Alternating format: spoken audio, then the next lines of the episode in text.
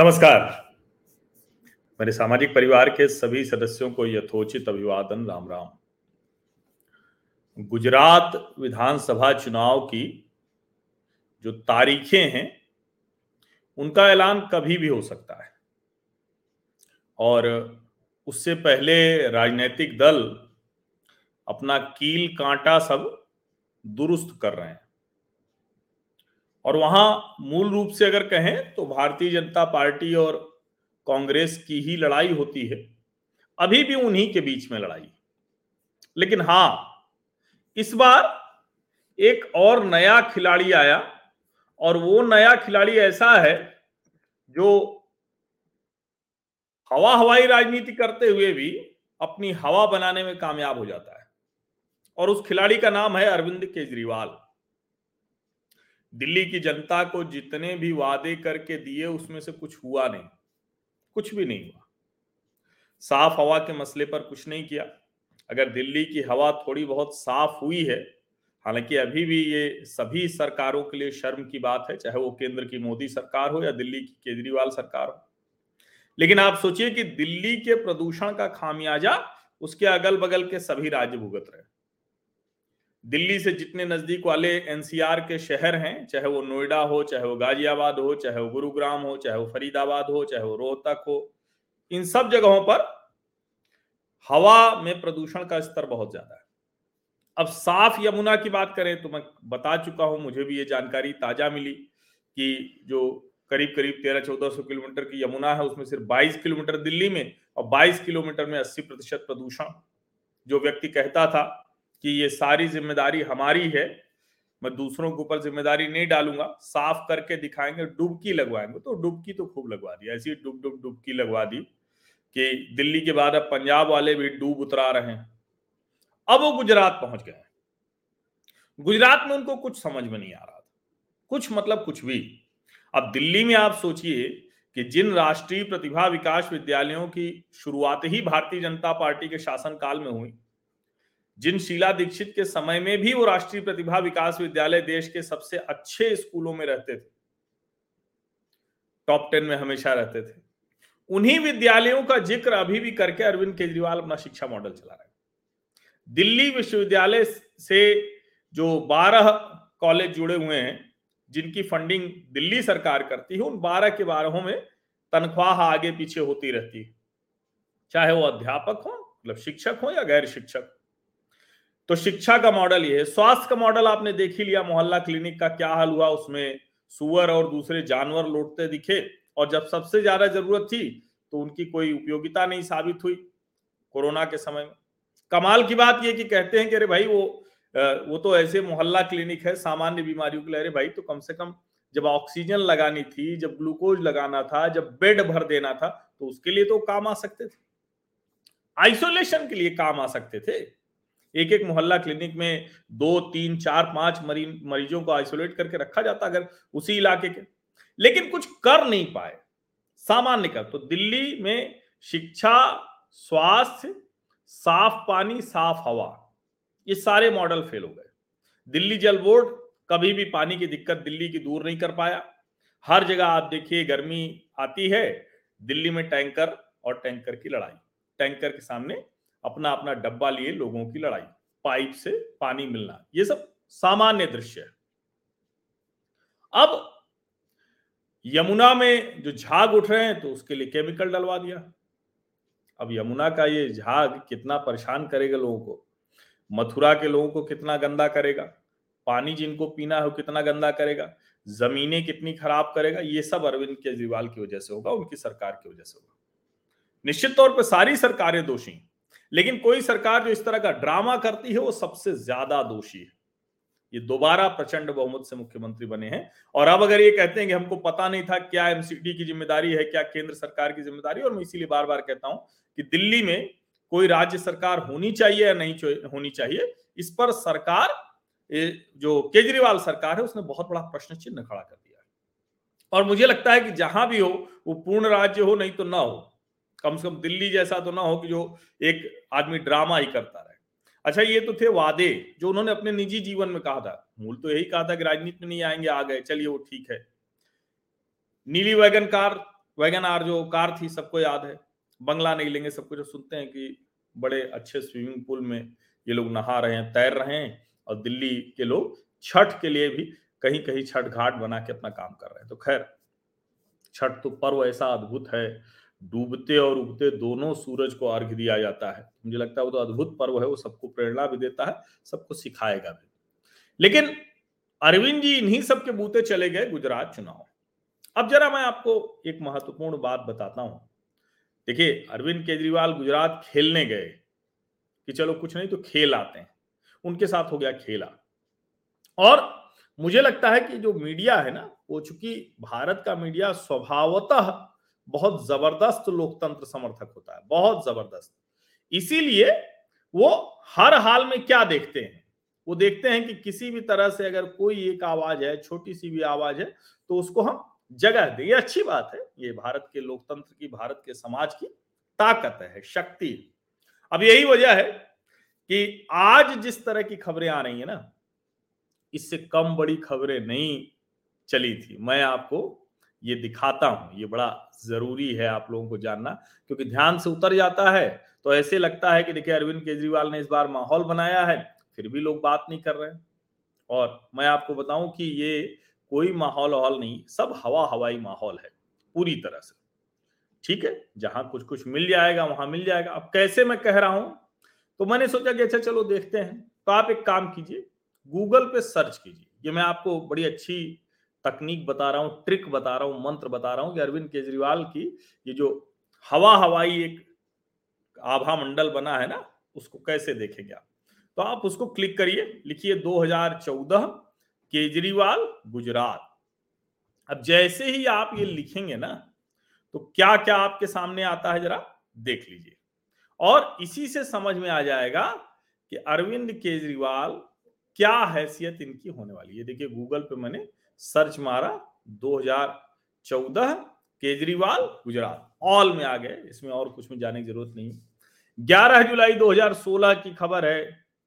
Two years later AAP's second attempt in Gujarat. अब जरा सोचिए। हिजाम Aadmi party was fighting the Lok Sabha election and he targeted the then Narendra Modi government for its alleged closeness to ये कारोबारियों के साथ कहा होगा। उससे पहले ये इंडियन एक्सप्रेस की खबर है। उसके पहले इकोनॉमिक टाइम्स की खबर देखिए 2014 की, दो खबरें हैं। Arvind Kejriwal storms Gujarat. To challenge Narendra Modi. अब जरा देखिए सैफरन रूल्ड स्टेट वहाँ सैफरन रूल्ड स्टेट में 2014 से चुनौती देते देते केजरीवाल का हाल ये हो गया कि अब वो कह रहे हैं कि लक्ष्मी गणेश की मूर्ति जो है, वो लगा दीजिए। हाल समझिए, मोदी से लड़ते लड़ते वो किस हाल में पहुँच गए जरा आप समझिए। अब उसके बाद इकोनॉमिक टाइम्स की 6 मार्च की खबर थी, Arvind Kejriwal storms Gujarat to challenge Narendra Modi. और 7 मार्च की क्या खबर थी? 2014 की? Arvind Kejriwal fact finding trip to Gujarat turns turns into media मतलब वो बताने लगे। देखिए, कहाँ कहाँ गए थे ये affected farmer Maruti Suzuki, new plant, Hansalpur में। और जरा आप नीचे देखिए। 8 जुलाई 2016 एनडीटीवी क्या लिख रहा है? As Kejriwal heads to Gujarat. He is showing many Modi trades Arvind Kejriwal south Gujarat tour Hindu क्या कह रहा है? No evidence of development in Gujarat पाँच मार्च 2014 ये केजरीवाल बोल रहे हैं। इंडिया टुडे देखिए केजरीवाल से मोदी क्लेम्स ऑफ़ डेवलपमेंट मतलब सब कह रहे हैं, सब बेकार है। देखिए अलग अलग सभी के, अब आप जरा सोचिए। मैं ये सर्च रिज़ल्ट आपको क्यों दिखा रहा हूँ? मैं ये सर्च रिज़ल्ट आपको इसीलिए दिखा रहा हूँ कि आपको मीडिया में जो आज दिख रहा है, ये पहली बार नहीं है। 2014, 2016, 2017, 18, 19, 20, 21, 22 लगातार यही होता रहा। और कभी भी अरविंद केजरीवाल वहाँ कुछ भी करने की स्थिति में नहीं रहे। समझिए। अब इसको अगर हम कहते हैं ना कि देखेंगे अगर अब देखिए फिर से शुरू हो रहा है सब कुछ। अरविंद केजरीवाल का जो महिमा मंडन है, अरविंद केजरीवाल की जो चीज़ें हैं, बहुत ज़्यादा जिसको कहते हैं ना कि एकदम सब कह रहे हैं कि बड़ा कमाल कर दिया है अरविंद केजरीवाल। लेकिन अरविंद केजरीवाल ने कितना कमाल किया है, वो तो चुनाव नज़दीक आने दीजिए, वो समझ में आ जाएगा। लेकिन केजरीवाल को लगा कि भाई इतने से बात इस बार बनेगी नहीं। अच्छा चौदह से पिट रहे हैं गुजरात में, बहुत बुरी तरह से पिट रहे हैं। लेकिन इस बार उनको लगा कि चूँकि कांग्रेस सुसुप्तावस्था में शांत है एकदम, कुछ कर नहीं पा रही तो उनको लगा चलो गुरु, इस बार हम खेला कर ही देते हैं। तो पहले वो शिक्षा मॉडल लेके गए तो पता लगा कि ये झूठे जो बोलते हैं, ये जो बोलते हैं आज हम कर रहे हैं, वो तो 2011-12 में ही नरेंद्र मोदी ने वहाँ के सरकारी विद्यालयों में कर दिया था। 2011-12 में 10 साल पूर्व और जब 2011-12 में वो कर रहे थे तो उससे भी करीब करीब एक दशक पूर्व यानी 2003 से नरेंद्र मोदी ने वो काम शुरू कर दिया था। बच्चियों को लेकर कितनी सेंसिटिविटी थी नरेंद्र मोदी के अंदर जो वो जिसको कहते हैं ना कि शाला प्रवेशोत्सव और कन्या कल, कन्या केलवणी अब ये ठीक ठीक गुजराती में जो प्रोनाउंसिएशन हो आप लोग करेंगे। आप जरा सोचिए। वहाँ जाकर ये बताने लगे। अब वहाँ न हेल्थ मॉडल बता सकते हैं, न एजुकेशन मॉडल सरकारी विद्यालयों में कहीं कहीं कुछ गड़बड़ है, उसको सुधारना चाहिए। ये सब जगह हो सकता है। यूपी में भी गए थे, सोमनाथ भारती स्याही वही फेंकी गई थी उनके ऊपर, आपको याद हो? क्योंकि वो बदतमीजी कर रहे थे वो। योगी आदित्यनाथ के खिलाफ उठ पटांग बोल रहे थे। हालाँकि मैं ये मानता हूँ कि किसी भी कीमत पर, किसी के भी साथ शारीरिक तौर पर कोई, कुछ भी ऐसा नहीं होना चाहिए। आपको मानसिक जो कुछ करना है, वैचारिक करना है, लड़ाई लड़िए, बोलिए, कहिए, लेकिन शारीरिक बदतमीजी की तरफ़ नहीं बढ़ना चाहिए। अब केजरीवाल, जब गुजरात में उनको समझ में नहीं आया कि अब क्या करें, एकदम ही तो उनको फिर एक चीज़ समझ में आई। उनको लगा, अरे वाह! अब ऐसा करते हैं कि नरेंद्र मोदी और भारतीय जनता पार्टी को उनके हिंदुत्व वाले खेल में फंसाते हैं। अब ध्यान से सुनिए, हिंदुत्व वाले खेल में। अब चूँकि सभी विश्लेषक भी हिंदुत्व का खेल करते हैं, हिंदुत्व की राजनीति करते हैं, कम्युनल हैं, ऐसे ऐसे कह के कहते हैं कि इसी से भारतीय जनता पार्टी को हिंदुओं का वोट मिल जाता है। अब ये कहते हैं, यही सोच के बीच में टेंपल रन खेलने लगे थे राहुल गांधी भी। यही सोच के सब कुछ करते हैं सब। लेकिन भैया ये अंदर से आता है। नरेंद्र मोदी जब किसी मंदिर में पूजा कर रहे होते हैं, लाख आप कह लीजिए फ़ोटो खिंचाते हैं, फ़ोटो के लिए कॉन्शियस रहते हैं, ये कोई छिपी बात नहीं, नरेंद्र मोदी को पता है कि एक एक शब्द, एक एक चित्र, एक एक वीडियो, एक एक एक फ्रेम भी बड़ा महत्वपूर्ण होता है। तो समझिए। तो इसीलिए मैं कह रहा हूँ कि ये जो स्थितियाँ हैं, इसमें केजरीवाल और राजनीतिक विश्लेषक दोनों ये भूल जाते हैं कि भारतीय जनता पार्टी अकेली पार्टी है, जिसकी चार राज्यों की सरकार राम के लिए चली गई, बर्खास्त कर दी गई थी। चार राज्यों की सरकार। लेकिन ऐसा नहीं हुआ, और उसके बाद सरकारें आई नहीं, जो चौदह वर्ष के वनवास की बात लगातार करते रहे नेता भाजपा के 2017 से पहले। और चार राज्यों की सरकार ही नहीं गई, उनके ऊपर सांप्रदायिक होने का, मुस्लिम विरोधी होने का, देश के ताने बाने को तोड़ने का, सोशल फैब्रिक को खत्म करने का, ये सब आरोप लगा। लेकिन भारतीय जनता पार्टी उस रास्ते से हटी नहीं। न कोई यू टर्न किया,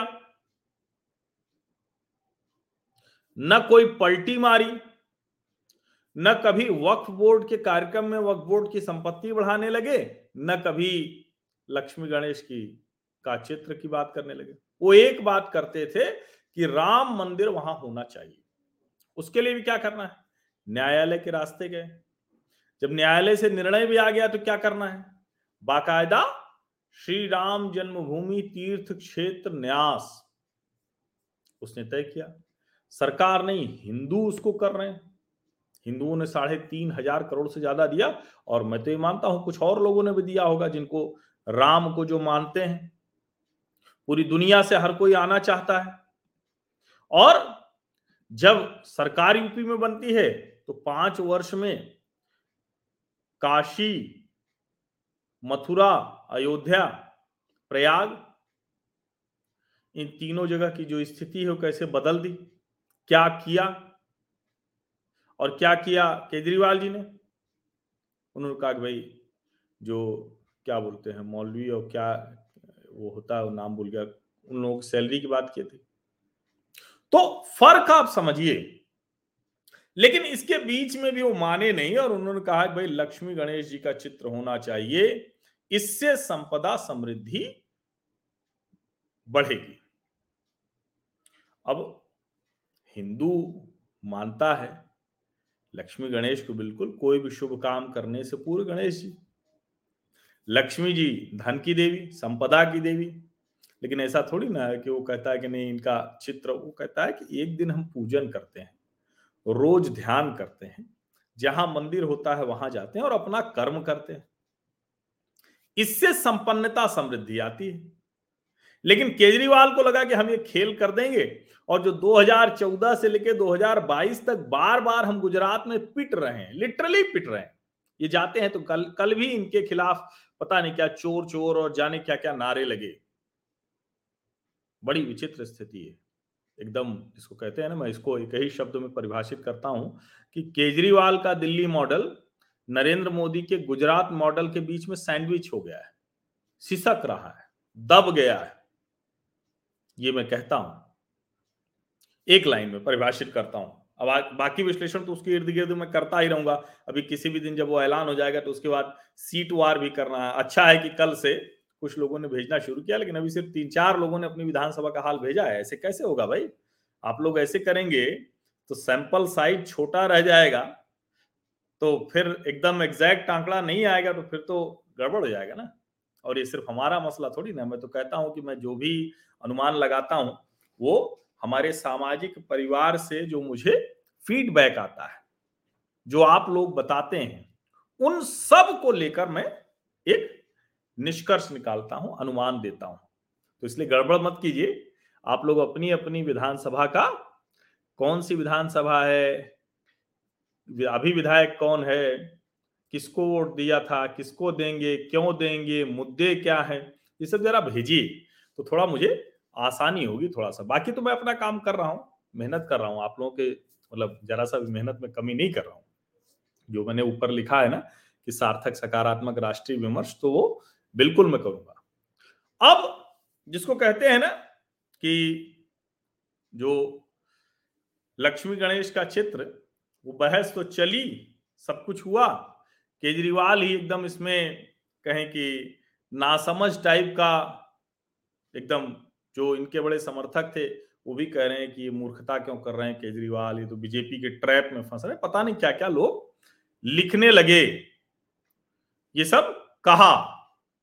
तो अब ज़ाहिर है कि ये सारी चीज़ें जब मतलब इसके बीच में चल रही हैं तो अब सवाल यही है कि जो लक्ष्मी गणेश का चित्र है, इससे आगे क्या? केजरीवाल गुजरात में खेलने गए थे, उनके साथ खेला हो गया। क्या खेला हो गया? अब वहाँ उनसे पूछा जा रहा है कि भैया, सबके लिए समान कानून होना चाहिए या नहीं?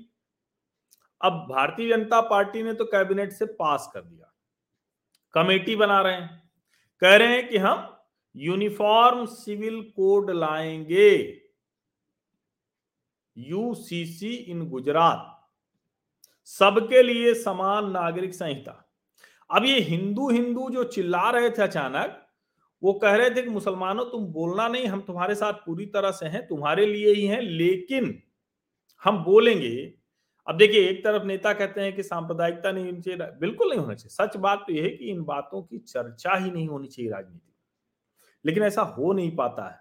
कोई ना कोई दूसरा खेल कर जाता है तो दूसरा उससे आगे बढ़ता है, फिर उसमें खुलकर आते हैं। यहाँ अरविंद जी गुड़ खाए गुलगुले से परहेज वाले हाल में थे। समझ रहे हैं ना? कि वो चाहते थे मुसलमान वोट तो दे, लेकिन टोपी लगाकर रैली में सभा में ना आए। उनके साथ न चले। उनके प्रत्याशियों में अभी तक कोई भी मुस्लिम प्रत्याशी नहीं है। तो ये सब वो चाहते हैं। लेकिन अब इसका जवाब लोग पूछ रहे हैं। लोग पूछ रहे हैं कि भाई बताइए आप कि आखिर जो भारतीय जनता पार्टी की सरकार ने ऐलान कर दिया आप तो चिट्ठी लिख रहे थे, लेकिन जो बीजेपी ने ऐलान कर दिया है, और ऐसा नहीं है, वो ऐलान कोई उनका ऐसा तो है नहीं कि कोई दबे छिपे वो करते रहे या अभी शुरू किया हुआ है। दरअसल तो जो गोवा है, वहाँ तो पहले से लागू है। और गोवा पहले से लागू है क्योंकि राज्य सरकारें अलग से उस तरह से कानून नहीं लागू कर सकती थी। ये कहा जाता था, मुझे भी यही लगता था, लेकिन क्या होगा उसका रास्ता? तो भारतीय जनता पार्टी ने उसका रास्ता निकाल लिया है। और ऐसा रास्ता निकाल लिया है कि अब दूसरा कोई उस रास्ते में जरा सा भी पाँव जमा पाएगा इसमें मुश्किल दिख रहा है, दिख रही है। बड़ी मुश्किल दिख रही है उसके लिए। क्यों?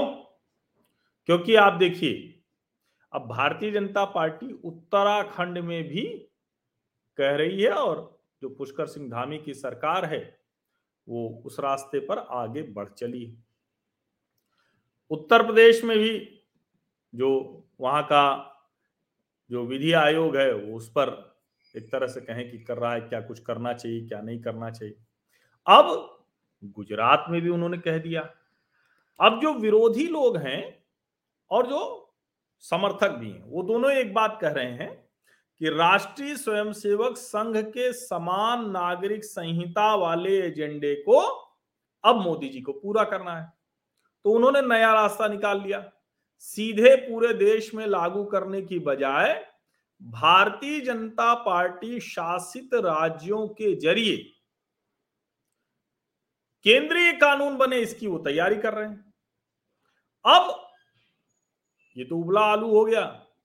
अगर कह दिया अरविंद केजरीवाल ने कि हाँ ठीक है, ये कानून लागू करना चाहिए तो आप समझिए क्या होगा। आधी छोड़ पूरी को धावे आधी मिले न पूरी पावे यानी जिस मूल वोट को जिसको कह रहे थे कि मत आना भैया, दिखना मत, वोट देना, दिखना मत। जिसके लिए बहुत से लोग कहते हैं, और अब तो खुल के लोग कह रहे हैं कि अरविंद केजरीवाल ने मुस्लिम वोटों को टेकन फॉर ग्रांटेड ले लिया है, मज़ाक समझ रखा है। कहते हैं कि कहा जाएँगे मुसलमान? मुस्लिम वोट कैसे जा सकते हैं कहीं और?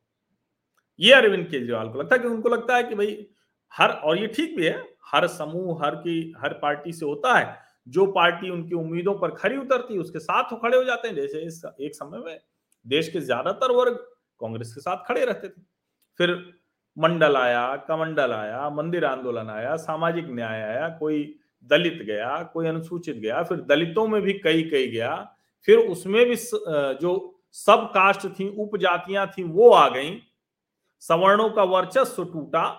राजनीतिक तौर पर सवर्ण अब हाशिए में चले गए। तो ठीक है। एक समय कहते थे, वो ब्राह्मण वो ब्राह्मण, वो राजपूत, वो इस तरह से कहा जाता था।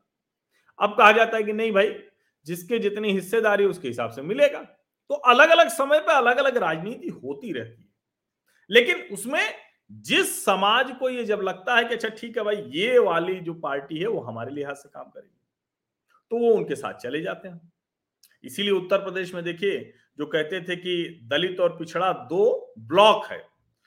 पता चला, अमित शाह ने बताया, नहीं, वो ब्लॉक नहीं है। वो अलग अलग सब ब्लॉक से मिला हुआ एक ब्लॉक है। और पता चला, उन सब ब्लॉक्स के लोगों ने कहा कि अरे भैया, इसमें जो ऊपर जो था, जिसको हमने सोचा था कि ये हमारी अगुवाई करेगा तो सब कुछ पीछे, सबको बांटेगा तो तो अपने ही पास रोक लेता था। अब जैसे कहा जाता है, वो नंबर नहीं याद है, लेकिन इतना तो मुझे भी याद है कि मुलायम सिंह यादव जी के परिवार में ग्राम प्रधान से लेकर, जिला पंचायत सदस्य अध्यक्ष लेकर, विधान परिषद, विधानसभा से लेकर राज्यसभा, लोकसभा तक, करीब दो दर्जन लोग थे, उनके घर परिवार के लोग थे। कोई रिश्तेदार था, कोई एकदम घर का था, कोई एकदम नजदीकी था। अब ऐसे ही आप वहाँ भी देख लीजिए तो वहाँ भी कुछ कमी तो की नहीं है। भाई घरे में दो बेटा है तो दोनों बेटा एक उप मुख्यमंत्री, एक मंत्री हो जाता है। लालू जी मुख्यमंत्री रहे, मन किया तो अपनी पत्नी राबड़ी जी को दे दिया। राबड़ी जी मुख्यमंत्री होने लायक थी या नहीं थी, इस पर बहुत बहस हो चुकी तो इस पर मैं क्या बहस करूँ? तो ये एक होता है।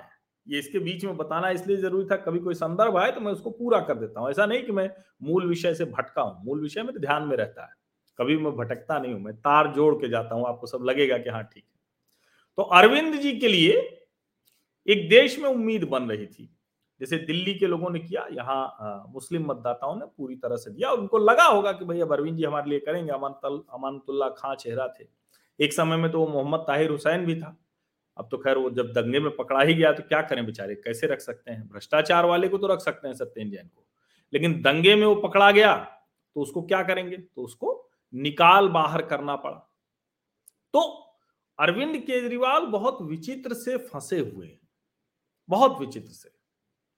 अब उसमें उन्होंने सोचा था कि मैंने ये मास्टर स्ट्रोक मार दिया। मैं कई जगह पढ़ रहा था और कई जो जो अपने को लिबरल पत्रकार कहते हैं, वो मैं देखता हूँ, वो बोल रहे हैं कि अरे देखिए, अरविंद केजरीवाल को आप कुछ भी कहिए, लेकिन बड़े बड़े उन लोगों को जो पत्रकारिता में ऐसे लोग थे, जो हिंदू हिंदू बात करते थे, वो अब सेकुलरिज्म की बात कर रहे हैं। तो ये कर दिखाया ये ये सब बता रहे लेकिन वो कितना हो पाया? टेस्टिंग हो गई। और मैं अभी तक, मैंने कल लिखा था, लेकिन मैंने सोचा कि अब फिर से एक बार चेक कर हो सकता है कि भाई अरविंद जी ने उस पर कुछ लिख दिया हो, हम देख ना पाए हो। तो हमने कहा कि अच्छा देखें। तो भाई मैंने देख लिया। अभी तक उन्होंने कोई भी ट्वीट नहीं किया है यूनिफॉर्म सिविल कोड पर। यूसीसी पर वो कोई भी ट्वीट नहीं किया है। समझिए। गजब है ना? अब आप बताइए कौन फंसा? कौन फंसा बताइए? फंस गए ना केजरीवाल? गए थे गुजरात खेलने। और हो गया केजरीवाल और उनकी पार्टी के साथ खेला। वो भी बड़ा वाला खेला हुआ है। और मुझे लगता है कि मेरी वो जो गट फीलिंग थी, जो मैंने करीब एक डेढ़ महीना पहले ही लिख दिया था कि गुजरात में केजरीवाल शून्य थे, शून्य हैं और शून्य ही रहेंगे। तो मैं गुजरात गया तो वहाँ माहौल बढ़िया है, बज अच्छा बनाया हुआ है, लेकिन बज तो 2014 से बना के रखे हुए तो मुझे लगता है शून्य थी आम आदमी पार्टी, शून्य है और फ़िलहाल तो शून्य ही रहेगी। कुछ मिलता मिलाता दिख नहीं रहा है, सब हवा हवाई है। लेकिन इस हवा में गुजराती आ नहीं रहे हैं। आप सभी लोगों का बहुत बहुत धन्यवाद। गुजरात की बारीक से बारीक बात आपको यहाँ मेरे साथ सुनने को मिलेगी एच टीवी पर। मेरे, यानी हर्षवर्धन त्रिपाठी के साथ। हर बारीक बात बताऊँगा मैं। वो विश्लेषण बताऊँगा जो सुनने के बाद आपको लगेगा कि अरे, ये दिख तो रहा था रह गया। और विश्लेषण जब बताऊँगा तो जो मैं कहता हूँ ना कि पॉइंट्स जोड़ दूँगा, तार जोड़ दूँगा। बिजली का तार होता ना तो लाइट जलती रहती, कहीं एक जगह हो गया, दीपावली की झालर जो आती है ना तो बीच में एक जगह गड़बड़ा है, पूरी लाइट आगे की बंद। तो वो वाला विश्लेषण मैं नहीं करता हूँ। मेरा विश्लेषण ये है कि स्टार्ट पॉइंट से एंड पॉइंट तक, शुरू से लेके अंत तक एक एक बात आपको समझ में आनी चाहिए। स्पष्ट समझ में आनी चाहिए। गुजरात चुनाव का विश्लेषण इसी तरह मैं करूँगा और हिमाचल देखिए मैं नहीं देख पा रहा हूँ ईमानदारी की बात यह है। मैं आ, मतलब साफ़ साफ़ बता देता हूँ मेरी अपनी क्षमताएँ हैं सीमाएँ हैं। तो लेकिन हिमाचल पे भी बात करेंगे जिस दिन अवसर लगेगा मैं थोड़ा उस पर कुछ एनालिसिस कर पाऊँ। थोड़ा बहुत कोशिश की थी लेकिन वो अधूरा रह गया। तो जब तक एक बार बेस तैयार हो जाता है ना तो फिर ताज़ा घटनाक्रम उसके साथ जुड़ते रहे। तब वो साफ़ साफ़ दिखता है मुझे। अगर बेस ही नहीं तैयार है हवा हवाई एक खबर पर विश्लेषण कर दिया, उसके पीछे की बात मैं नहीं जानता हूँ, पुराना इतिहास नहीं जानता हूँ तो नहीं हो पाता है। तो आप लोगों के, बहुत से लोगों के आ रहे हैं, कुछ हमारे हिमाचल प्रदेश के सामाजिक परिवार के सदस्य हैं शिमला के दो तीन लोग हैं, वो मैसेज कर चुके हैं। और भी एक दो लोग हैं जो ऊपर से हैं, वो कह रहे हैं कि आप गुजरात में ही फंसे हुए हैं, हिमाचल का भी तो कुछ बताइए, वैसे वो कह रहे हैं कि हमारी भी दिलचस्पी गुजरात में ज़्यादा है। लेकिन क्योंकि मैं उसको कर नहीं पाया हूँ तो ऐसे तो मैं विश्लेषण नहीं करता हूँ, क्योंकि सिर्फ़ बोलने के लिए तो मैं टीवी की बहस में भी नहीं जाता हूँ। अगर किसी विषय पर मेरी तैयारी नहीं है, मुझे जानकारी नहीं है तो साफ़ मना कर देता हूँ। लेकिन कोशिश करूँगा कि हिमाचल की भी चर्चा मैं करूँ, वहाँ का भी जो राजनीतिक परिदृश्य, वो मैं बताऊँ। अभी तक मुझे बहुत क्लैरिटी से समझ में नहीं आ रहा है, ईमानदारी से कहूँ, और मैंने कुछ कुछ किया है, थोड़ा और बातचीत हो जाए, थोड़ा और चीज़ें हो जाए, थोड़ा और समझ लूँ तो फिर इस पर चर्चा ज़रूर करूँगा। आप सभी लोगों का बहुत बहुत धन्यवाद और छठ पर्व उसकी भी शुभकामनाएँ आप सभी को। देखिए, दीपावली, धनतेरस, दीपावली, फिर छठ पर्व, बीच में गोवर्धन पूजा भाई दूज बहुत हम लोग उत्सव धर्मी लोग हैं। प्रकृति पर्यावरण से हम प्रेम करते हैं। हम नदी और सब बचाते हैं, लेकिन ये आदतें हम ही तो भूले हैं ना। इसीलिए तो हमें नदी को सुरक्षित रखने के लिए, नदी को गंदा ना हो, इसके लिए सरकारों पर आश्रित होना पड़ रहा है। ठीक कीजिए ना। अपने घर गाँव का तालाब, पोखरा, वो सब हमारे यहाँ गढ़ही कहते हैं, जो छोटा, बहुत छोटा तालाब होता है, सब ठीक कीजिए ना, अवधि में गढ़ही कहते हैं। तो जरा दुरुस्त कीजिए सब, देखिए अपने आप सब ठीक हो जाएगा। हम उस तरह से रहना सीख जाए ना, जैसे हम रहते थे। ऐसा नहीं, शहर में भी करके कर सकते हैं, ऐसा थोड़ी ना अपनी संस्कृति, परंपरा तो साथ लेके चल सकते हैं। हम तो फिजी और मॉरिशस में नहीं भूले, जहाँ हम गिरमिटिया मजदूर बन के गए थे तो फिर क्यों हम भूलेंगे? हाँ दुनिया के किसी हिस्से में हम भूलते नहीं और अब तो यूनाइटेड स्टेट्स ब्रिटेन जो प्राइम मिनिस्टर्स हैं प्रेसिडेंट हैं गवर्नर्स हैं, वो भी कह रहे हैं कि दीपावली ही सबको रोशनी देगी। यही पर्व त्योहार है। यही संस्कार है, संस्कृति है। तो आप सभी का बहुत बहुत धन्यवाद। सब्सक्राइब ज़रूर कीजिए, क्योंकि लड़ाई ये बड़ी है। और मैं बार बार कह रहा हूँ ना कि हमारे ऊपर अलग अलग तरीके से हमले हो रहे हैं। हालाँकि वो ऐसी कोई बात नहीं, मैं कोई विक्टिम कार्ड प्ले नहीं करता हूँ, मुझे अच्छा नहीं लगता है। जब इस काम में मैं हूँ, पत्रकारिता कर रहा हूँ, चार बात बोलूँगा तो चार लोगों को अच्छी लगेगी, कुछ लोगों को बुरी भी लग सकती है। तो वो हमला भी करेंगे। लेकिन फिर भी आपका साथ चाहिए तो सब्सक्राइब कीजिए, दूसरों को भी सब्सक्राइब करने के लिए कहिए नोटिफिकेशन वाली घंटी दबा दीजिए वीडियोज़ अगर आपको अच्छे लगे हैं तो लाइक बटन यहाँ दबाइए, साथ में जो आपके सोशल मीडिया प्लेटफॉर्म्स है, वहाँ इसको साझा कीजिए। ज़्यादा लोगों तक पहुँचने में हमारी मदद कीजिए कि आर्थिक सहयोग वो सबसे आखिर में है आपको अगर लगे कि हाँ आर्थिक सहयोग करना है तो करिए, नहीं तो कोई बात नहीं, आप लोगों का सहयोग इतना है कि मुझे उसके लिए उसको लेकर कोई अलग से निवेदन करने की आवश्यकता नहीं। निवेदन, दबाव, आदेश, सुझाव, सलाह, बाध्यता, वो सब्सक्राइब करने को लेकर है। सामाजिक परिवार बड़ा कीजिए। आज तक मैंने ज्वाइन बटन लगाया नहीं। लगाऊँगा भी नहीं।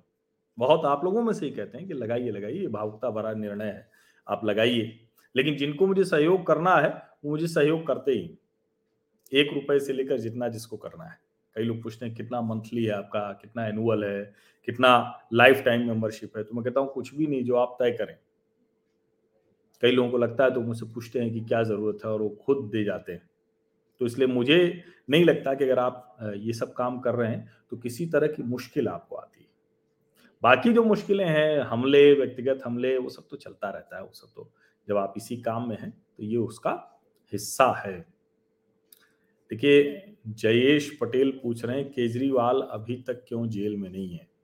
तो जयेश जी, ये तो गृह मंत्री अमित शाह और प्रधानमंत्री नरेंद्र मोदी बता सकते हैं। वैसे मेरी जो जानकारी है, उसमें वो जेल में नहीं जा सकते हैं अभी।